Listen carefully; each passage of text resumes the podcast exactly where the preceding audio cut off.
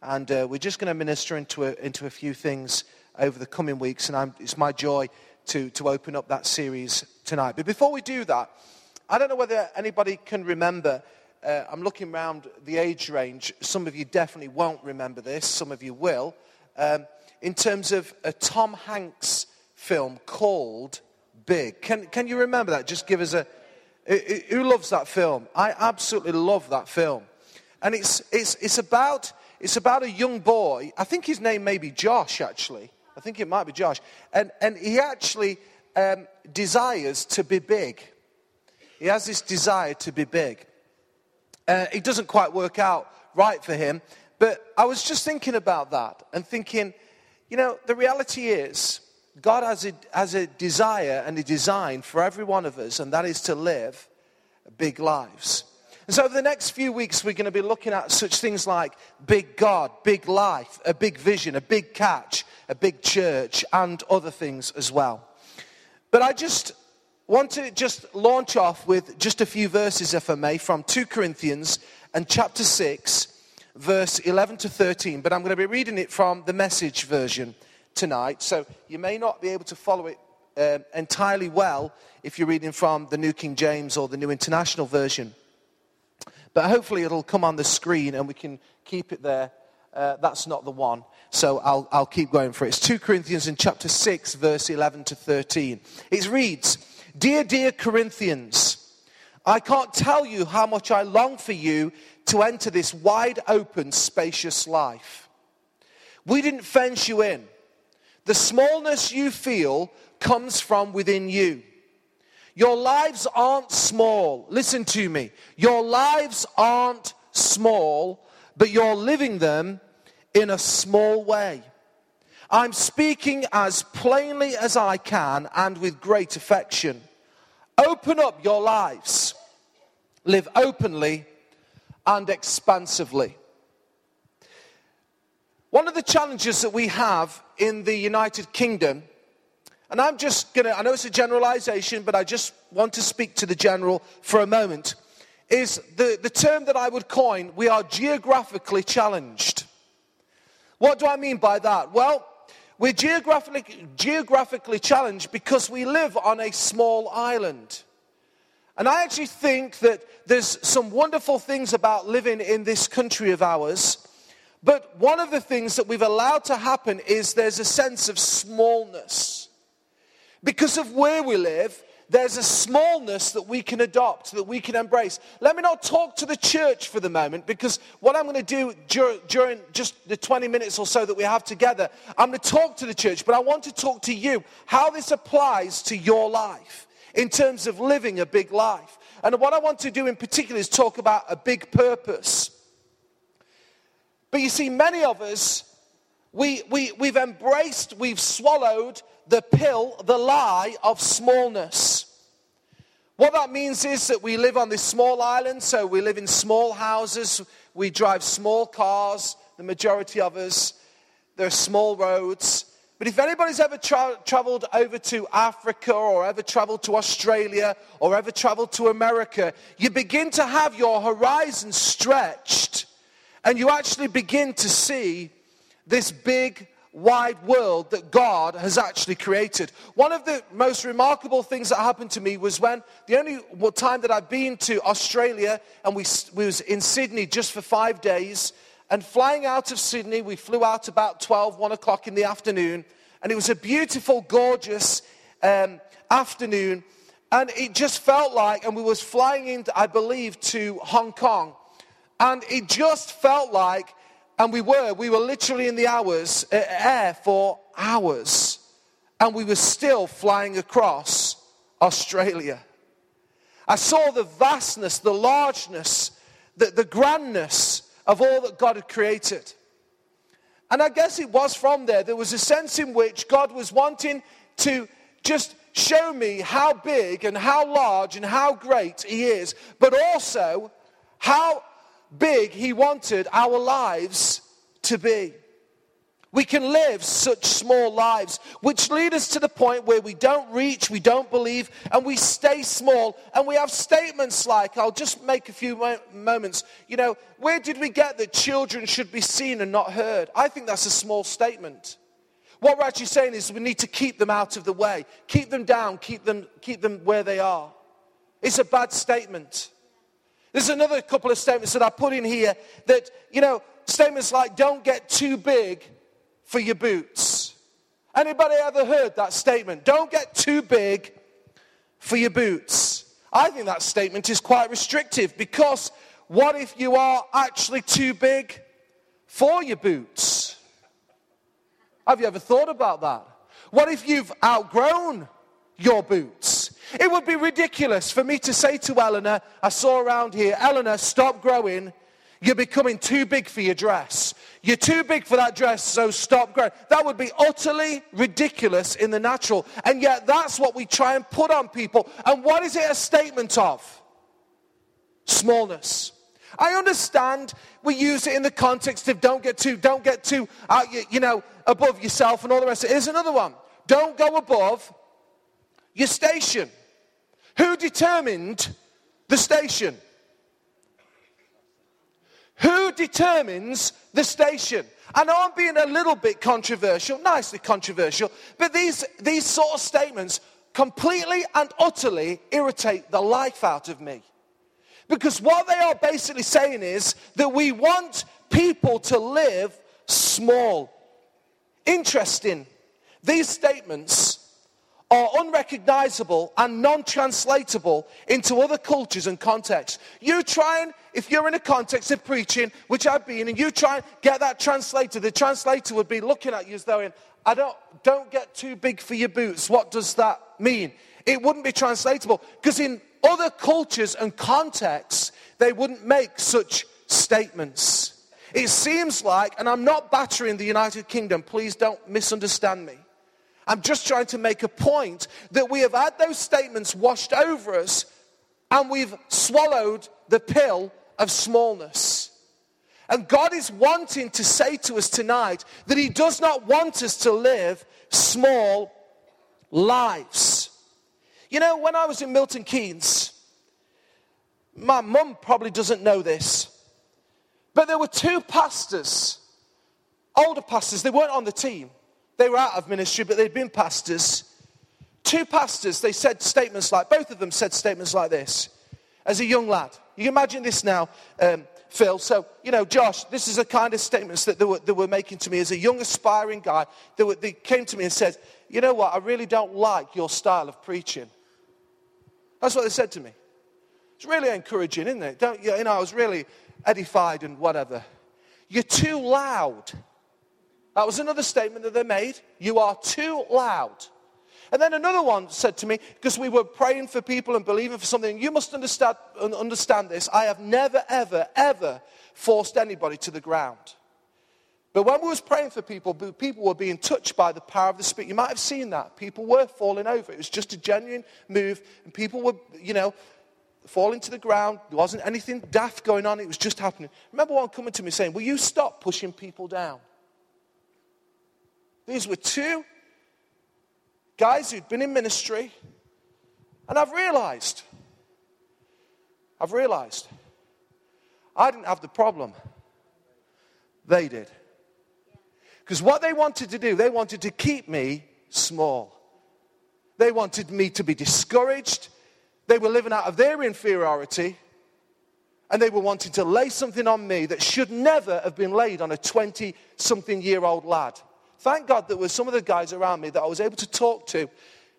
And they said to me, Take no notice of them. They haven't got a clue what they're talking about. And I'm going to be really edgy. And one of them said, And they both failed in the ministry. That's why they're no longer in the ministry. You know who that was who said that to me, Phil. Could lighten up a bit. But the point is, they were wanting to keep me small. They wanted to bring me to their level of smallness. They wanted to stamp out my passion and they wanted to stamp out my enthusiasm for God. I've often used this illustration of the linen box. Who's ever seen the linen box? Unfortunately, I didn't bring it. I forgot to bring it. But where we, you know, we, our place, I remember Kev putting him in the box and just keeping him there and bringing the lid up. And unfortunately, many of us live like that. We live so restricted lives. We live such small lives. And I want to encourage each and every one of us to not live like this. One of my main agitators and opponents and objectors to me in the context of church leadership is this small thinking from small lives. I've realized it. Small thinking from small lives. People want to bring me to their level. So even in arguments, they want to bring you down to their level. We must get bigger than going down to their level, yeah? You often say to your kids, don't go, don't stoop to their level, and yet we do it ourselves. And we allow somebody to put something on us that actually was never meant to be put on us. And please don't misunderstand me. I am not talking about being arrogant. I am not talking about being, being conceited. I'm not talking about loving ourselves, you know, in a wrong way. I'm talking about, but not allowing people and stuff to keep us down. I believe the church has lived small for too long. Small is not beautiful. Underline that, please. Small is not beautiful. It's not. Now, don't misunderstand me again because Paul and Liz have an incredible passion to, as we do, to build small groups. We need to have small church, large church, small church, big church. Because if we just have the lodge and all we've got is just a gathering with no breaking down, we must have that. But equally, there are some people who want to take it so small, and that's how it should be. So they want to run this small, you know, group, and that becomes church to them, and that becomes cozy, and they can only fit 12 people in their lounge, and they've got 12 people in there, and they're quite happy. And Jesus isn't. Because there's a world that needs to be reached. Anybody hear what I'm talking about? There's a world to be reached. His passion is that none should be lost, that all should be saved. And we live with this smallness that's placed upon us. I'm not advocating how great Australia is or how great Africa is or how great America is, but I do believe in some of these areas they're far further on than we are because they live with a sense of largeness. I'm not talking about excessive largeness, as in it goes over the top. But I'm talking about a sense of bigness, a sense of largeness, a sense where God is wanting to do something in their lives and they believe God for the immeasurably more. At Arena Church, we must begin to believe for the immeasurable more. God's heart is for the whole world. And if I can say this, the UK church must arise. Now, listen, for the church to become large, we must become big on the inside. Remember what I read to you? You thought I'd forgotten about it. It says, The smallness you feel comes from within you. But your lives aren't small, but you're living them in a small way. For the church to become large, we must become big on the inside. And this is going to be an absolute culture shock. This is a complete opposite to what you've been taught, many of you here, because all you've had put on you is for you to remain small, for you to remain contained, for you to live a sense of restriction. You might not have seen it like that, but that's exactly what it is. Coziness, niceness. Oh, it's nice. God never intended us for us to be cozy and comfortable. But what He wants us to do is live big lives. Let me give you a definition of big huge, great, importance, enormous, gigantic, massive, colossal, mammoth, immense, tremendous, mighty, stupendous, vast, Herculean, titanic, exceptional, extraordinary.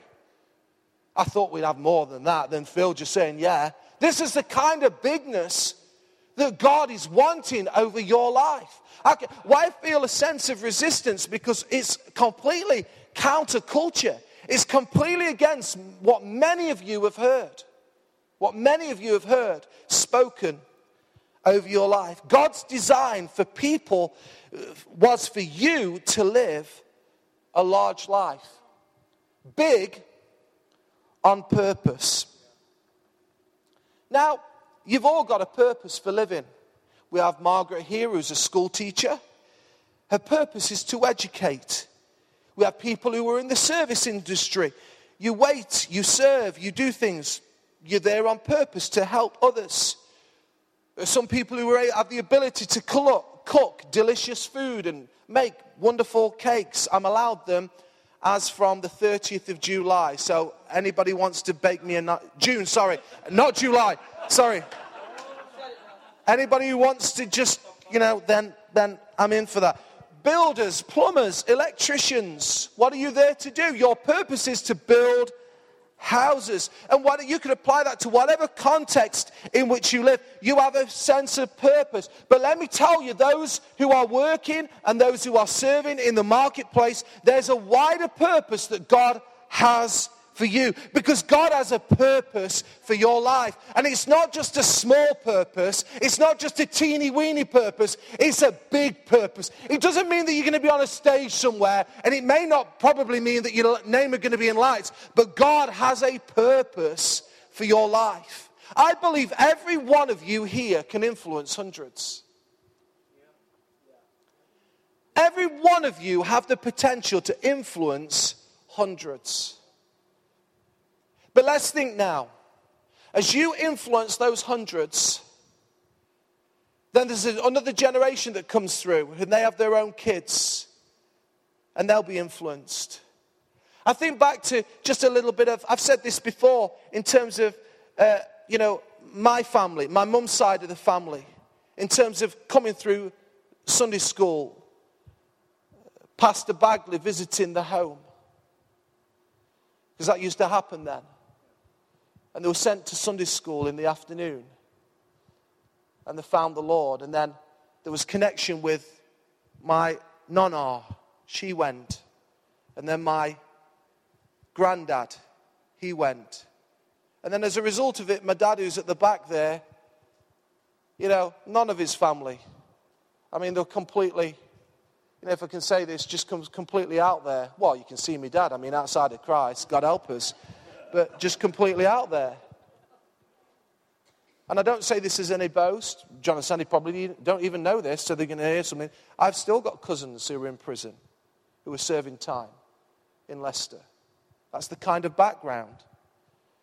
And if it hadn't been for God, Victor Bagley, who nobody would ever mention, reaching one and, others, and then there, who knows where I would have been? Because you know me and you can see the capabilities of me running down that particular track is very, very real outside of Christ. So it's not just a few people you influence, it's the generations and the generations. So please don't ever think that you have a small purpose because God wants you to have a big purpose. Are you hearing me tonight? A big purpose. Some of you young, younger guys here, you might not have a clue what I'm talking about.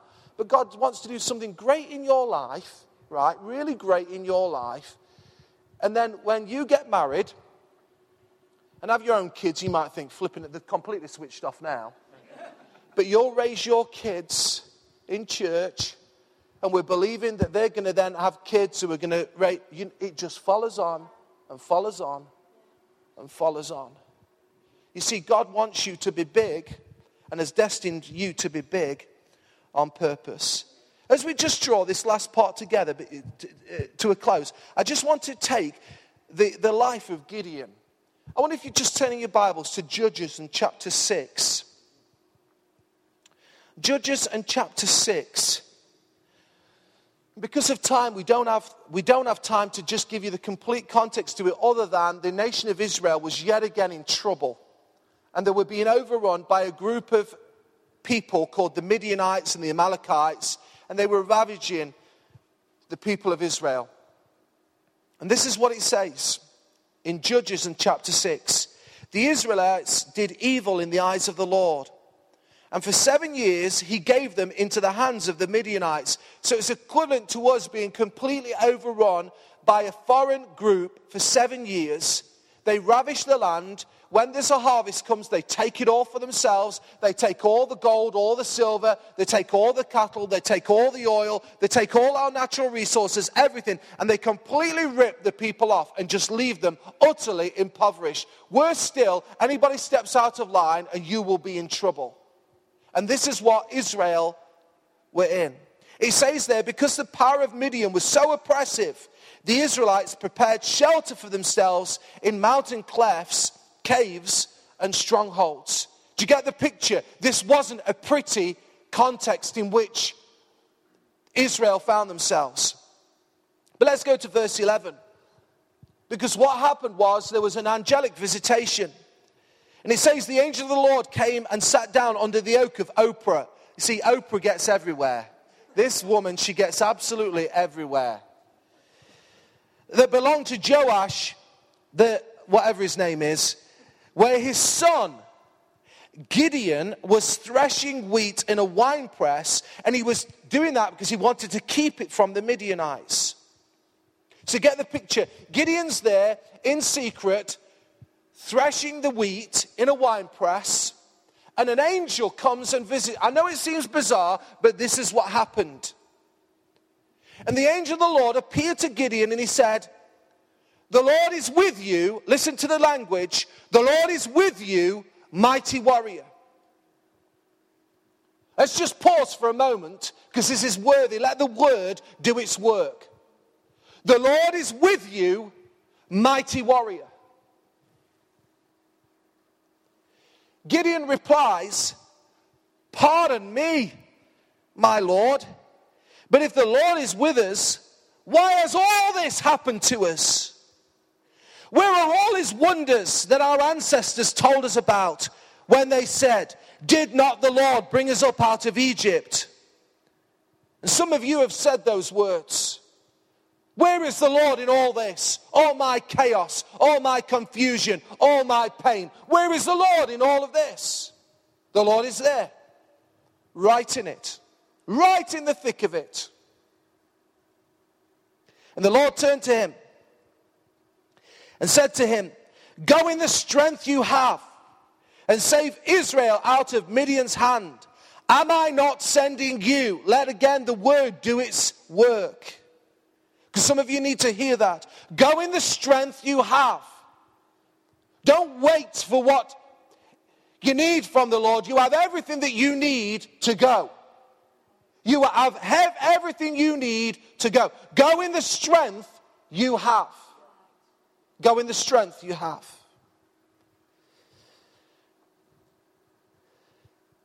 Pardon me, my Lord. Gideon replied again. How can I save Israel? My clan, he was saying, my family is the weakest in Manasseh, and I am the least in my family. And the Lord answered, I will be with you and you will strike down all the Midianites, leaving none alive. Let me just go through the notes because of time, because I really could get into that text. God had a big purpose for Gideon. It was to deliver his people from the Midianites. The Midianites were ravishing Israel, as I've already said, and they'd done that for seven years. And they reduced them, get this, to nothing. Some of you feel like you've been reduced to nothing. You feel so small because you've been reduced to nothing. Things that have been spoken over you reduced you to smallness. Things that you've read about you, you've been reduced to nothing. That email that you received that was damning, you was reduced to nothing. That parent who said that thing about you, you was reduced to nothing. Reduced to nothing. Who is your Midian that God is wanting you to overthrow? Because we all have them. There are people who've said things about us and they'll keep you small. I'm not talking about we have to respond like they respond to us, but who is your Midian that God is wanting you to overthrow tonight?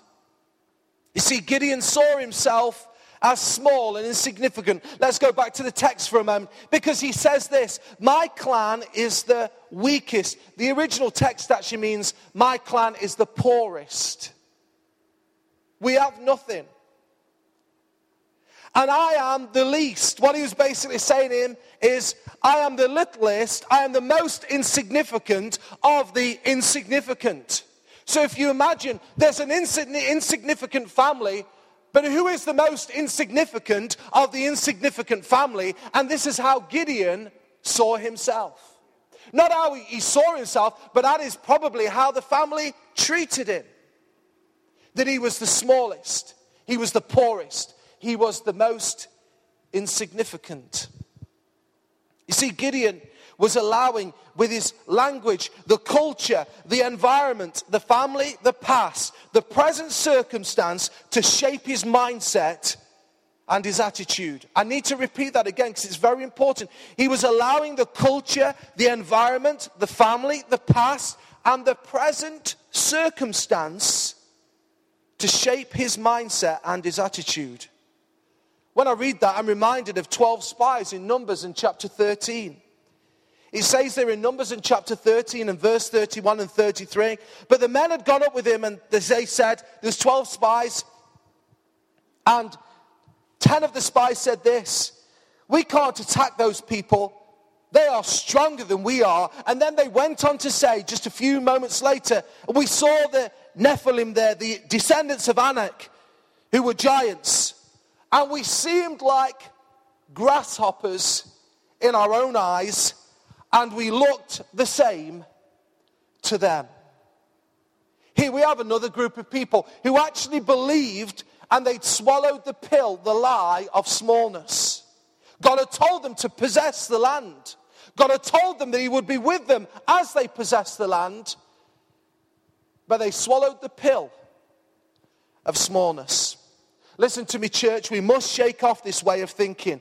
Gideon was purposed by God to bring deliverance to a nation. God always uses the most unlikely amongst us. We heard that this morning. And his plans are not small, but big. If you want to see the conclusion of that story, you need to read it yourself. It's found in Judges and chapter 7. But you will see God's delivering hand through Gideon. And it was not through thousands, it was through 300. And God delivered the nation of Israel from all the other nations through this seemingly insignificant, small, poor young man. Listen to me, what do we do with a message like this in these closing moments? That God's wanting us to big, live big lives.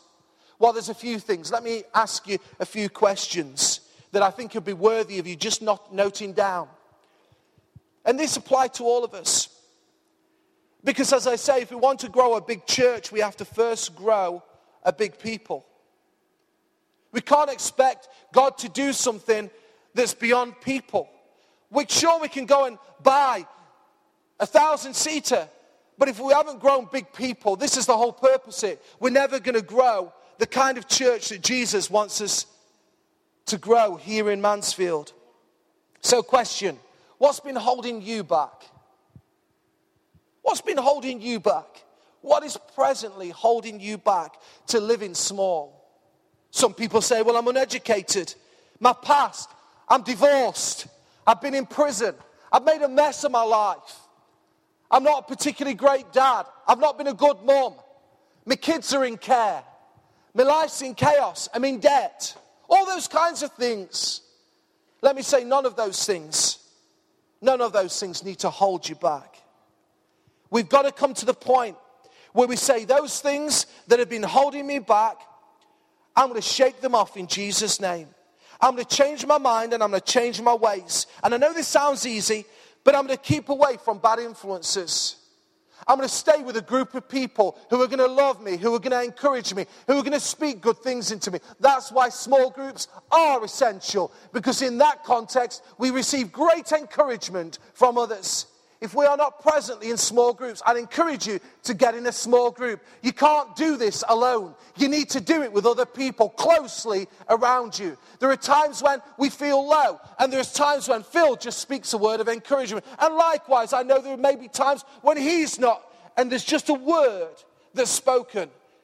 We need to get in the right places with the right influences. We need to leave behind old habits. We need to make ourselves accountable and seek help.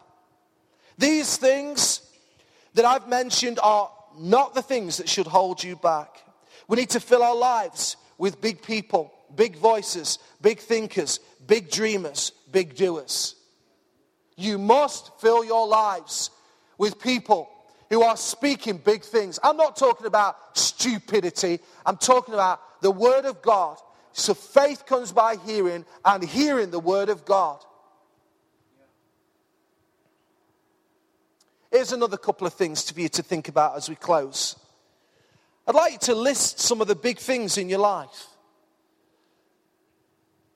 Because if we're going to live big on purpose, we need to clearly identify those things that we love, value, and cherish. What are those things? What are those big things in your life? I've realized we fret over small stuff and we undervalue the big things. What's really, really important in this world? Only you can answer that question for yourself, but let me tell you, it ain't how much money you've got. Money's very helpful to live a life, but that is not the thing that we should be valuing. That's a message I keep saying to guys who I come into contact with business where I get the opportunity and it comes up. I say to them all the time, they are not the things that we should be placing value in. They are not the most important things in your life. What are those things? What are those big things in your life? Only you can answer that question for yourself. And thirdly, I'd like you to just take a moment as you go home over this week, not just to look at what's been holding you back and not just to list the big things in your life, what you love and value and cherish, but I wonder if you take a moment to list some big things that you want to do with your life. It could be as simple as I have never passed my driving test and I'm going to go and do it. Well, go and do it. That is the word of the Lord. Go and do it. Some of you may say, Well, I never passed my O level uh, English. Or, you know, well, I'd encourage you to go and do it. If that's a big thing in your life, go and do it. Yeah? If Terry had been here, some of you might want to go skydiving. God bless you. It ain't for me. I don't want to be jumping out of any planes, even if I was pencil thin. He keeps saying to me, lose some weight and we can take you up there. Why do you think I keep staying as I am? He I might look daft, but I ain't that daft, let me tell you. I ain't jumping out of any planes. That doesn't do it for me at all. But what big things do you want to do with your life? What big things? What things have you yet to do with your life? I'm talking about those things that are good. And bearing in mind, all these things have been given for our pleasure and our enjoyment. What big things? We hold ourselves back. We live such small lives. And God is saying to us tonight, please, please, please, don't continue to live small. Live expansive. Live large. Live generous live gregarious, live fun, live full of adventure kind of lives. What big things do you want to do with your lives? I've got the think, I think it's on me, I've got the joy of talking about big church, but as I sum up, because you're all thinking, well, where does this go in terms of the church? I've tried to relate it to you personally, because as you get big, this thing will get big. Are you hearing me? As you get big, this thing will get big. You'll get bigger on the inside. But let me say, God's heart for this town is not small but big. We underestimate if we think that we had a few hundred people in this church. Of course, it would be great. But do you think that would be enough? When there's 100,000 people that live in Mansfield? I don't think it would be. And yet we can be tempted.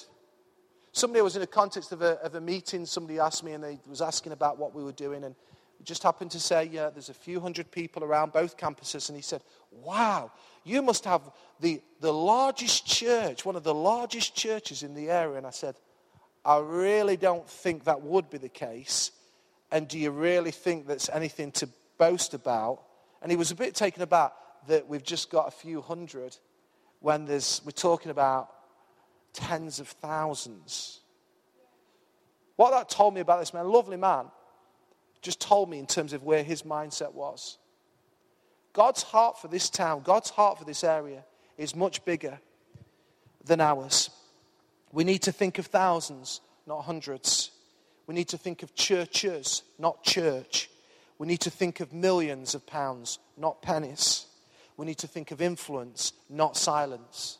For too long, the church has been silent. We said, oh, we'll quietly influence. You can't influence quietly. Not really. God is wanting us to have a loud shout, He's wanting to have a loud voice, He's wanting to have, have influence and not just silence. Listen to me. There is a big need.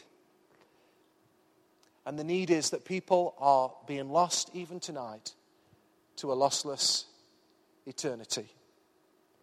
I'll go back to what I started with. You have the potential to reach hundreds in your world. You are the one to reach the one. And it starts with you and it starts with me. God died on a cross, took all the shame and punishment of our sins because he purchased not just a life, but a life in all of its fullness kind of life, a big life. God's heart for you, God's heart for you, God's heart for you is not that you would live a small life. God's heart is that you would live a big life. In Jesus' name. I wonder if we'd close our eyes and bow our heads.